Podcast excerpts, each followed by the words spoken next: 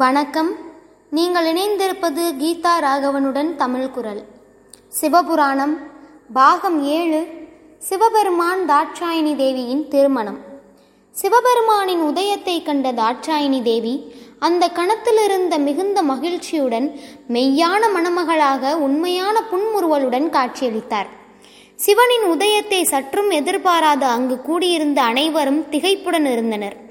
ஏனெனில் யோகியான சிவபெருமான் சுயம்பரம் நிகழும் இடத்தில் கண்டதும் அனைவருக்கும் வியப்பே. ஆனால் பிரஜாபதியான தட்சன் அழைப்பு இல்லாத வீட்டின் விழாவிற்கு வருகை தருவது என்பது அநாகரிகமான செயல் என்றும் அழைப்பு இல்லாதவர் எவ்வழியில் வந்தாரோ அவ்வழியே செல்வது நல்லது என்றும் ஏளனத்துடன் கூறினார். பிரஜாபதியான தட்சனின் இந்த வாதத்தை சற்றும் எதிர்பார்க்காத சபையில் கூடியிருந்தோர் வியந்த அந்த கணத்தில் அங்கு தோன்றிய சிவபெருமான் எதையும் உரைக்காமல் அங்கிருந்து மறைந்தார். பிரஜாபதியான தட்சன் சிவன் மறைந்ததை எண்ணி மகிழ்ந்த நேரத்தில் மணப்பெண் காணவில்லை என்று தோழிகள் அலறினர். தன் மகளை கவர்ந்து என் குலத்திற்கே இழிவை ஏற்படுத்தவே சிவபெருமான் இங்கு உதயமாகி உள்ளான் என்பதை அறிந்த தட்சன் பித்தனாகிய சிவபெருமானிற்கு சாபம் அளிக்கும் தருவாயில் அங்கு தேவர்கள் உதயமாகி தட்சனின் கோபத்தை கட்டுப்படுத்த முயன்றனர்.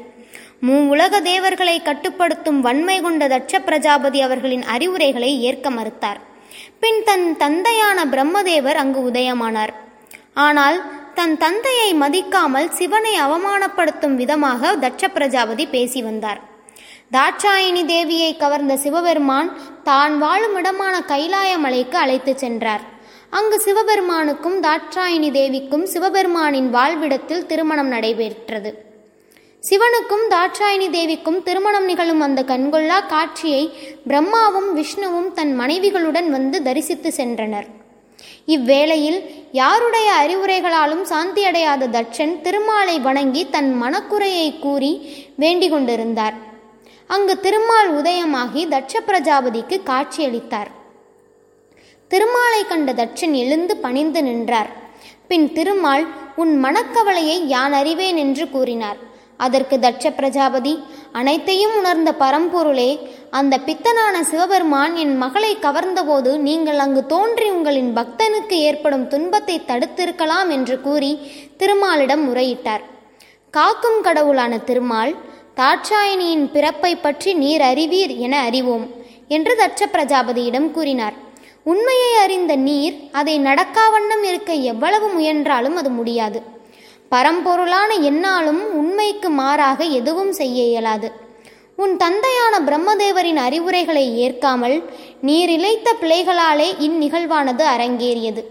ஆணவமின்றி உன் மகளான தாட்சாயினி தேவியை சிவபெருமானுக்கு மனம் முடித்து கொடுத்திருந்தால் இந்நிகழ்வானது அரங்கேறாமல் இருந்திருக்கும் என கூறினார். தான் அன்புடனும் பக்தியுடனும் வணங்கும் திருமாலிடமிருந்து உதிர்ந்த வார்த்தைகளால் எதையும் அவமோதித்து பேசாமல் அமைதியாக நின்றார் பிரஜாபதியான தட்சன். தாட்சாயணி தேவியை கொல்லச் சென்ற அசுர வீரர்கள் தோல்வியுடன் வந்ததைக் கண்ட தரகாசுரன் சினம் கொண்டு அவர்களை அழித்தான்.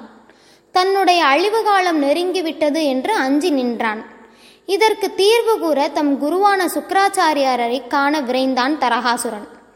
சிவபெருமானையும் தாட்சாயணி தேவியையும் திருமண கோலத்தில் கண்டவர்கள் தம் பிறவி பலனை அடைந்ததாக எண்ணினார்கள்.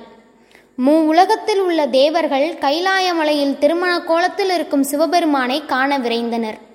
திருமால் அருளிய அறிவுரைகளால் தான் செய்த பிழையை அறிந்தாலும் ஆணவத்தால் அதை உணர மறுத்தான் பிரஜாபதியான தட்சன். தவம் மேற்கொண்டு இருந்த தனது குருவான சுக்கராச்சாரியாரை கண்டு பணிந்து நின்றான் தரகாசுரன். தரகாசுரனின் மனக்குழப்பத்தை அறிந்த சுக்கராச்சாரியார் நீர் கொண்ட மனக்கவலையை அறிவேன் என்றும் நம் இனம் செழிப்புற வேண்டி இந்த தவநிலையை மேற்கொண்டுள்ளேன் என்றும் தன் தவம் நிறைவேறும் வரை அமைதியுடன் இருக்குமாறும் கூறி பின் மீண்டும் தன் தவத்தை மேற்கொண்டார். தனது குருவான சுக்கராச்சாரியாரிடம் ஏதேனும் உபாயம் கிடைக்கும் என எதிர்பார்த்த தரகாசுரன் ஏமாற்றம் மட்டுமே மிஞ்சியது என நின்றான். இனியும் ஏதாவது செய்யவில்லை எனில் தன் அழிவு நிச்சயம் நேரிடும் என தரகாசுரன் அஞ்சினான். நாட்கள் கடந்தோடின தன் அன்பு மகளான தாட்சாயினி தேவியின் பிரிவை தட்சன் உணர்ந்தார். செல்ல மகள் ஓடி விளையாடிய இடங்கள் மற்றும் தன்னுடன் உரையாடி கல்வி கற்ற இடங்கள் யாவும் தாட்சாயினி பற்றிய நினைவுகளே தட்சனுக்கு அதிகமாயின. சிவபெருமானின் திருவிளையாடல்கள் தொடரும்.